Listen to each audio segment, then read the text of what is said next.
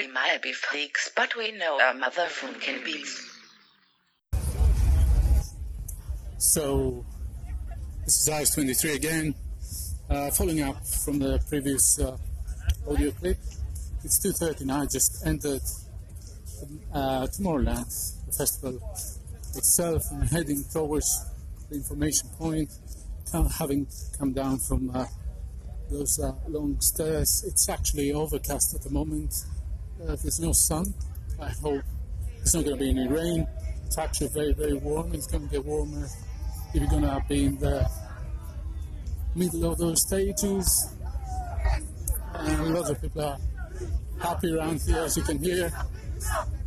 Uh, it's about a 10 minutes walk to the main stage, so I think I'll drop another audio clip to describe to you guys what the main stage looks like. Uh, out.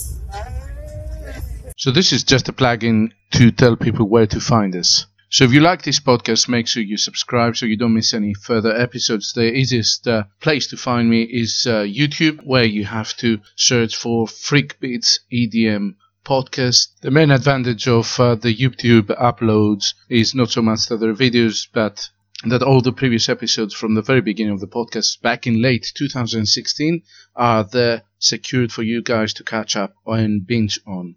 Okay, other ways to find me is via Anchor FM, A N C H O R FM, an app that you can find both on iOS and Android.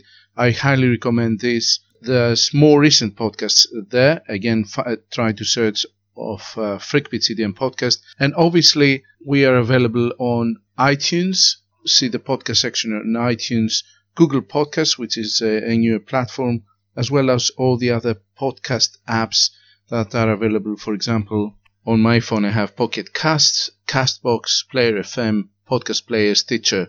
And from what I understand, even if you tell Alexa, play Freakbeats EDM podcast, Alexa will actually play this. So try that and let me know. Stay tuned.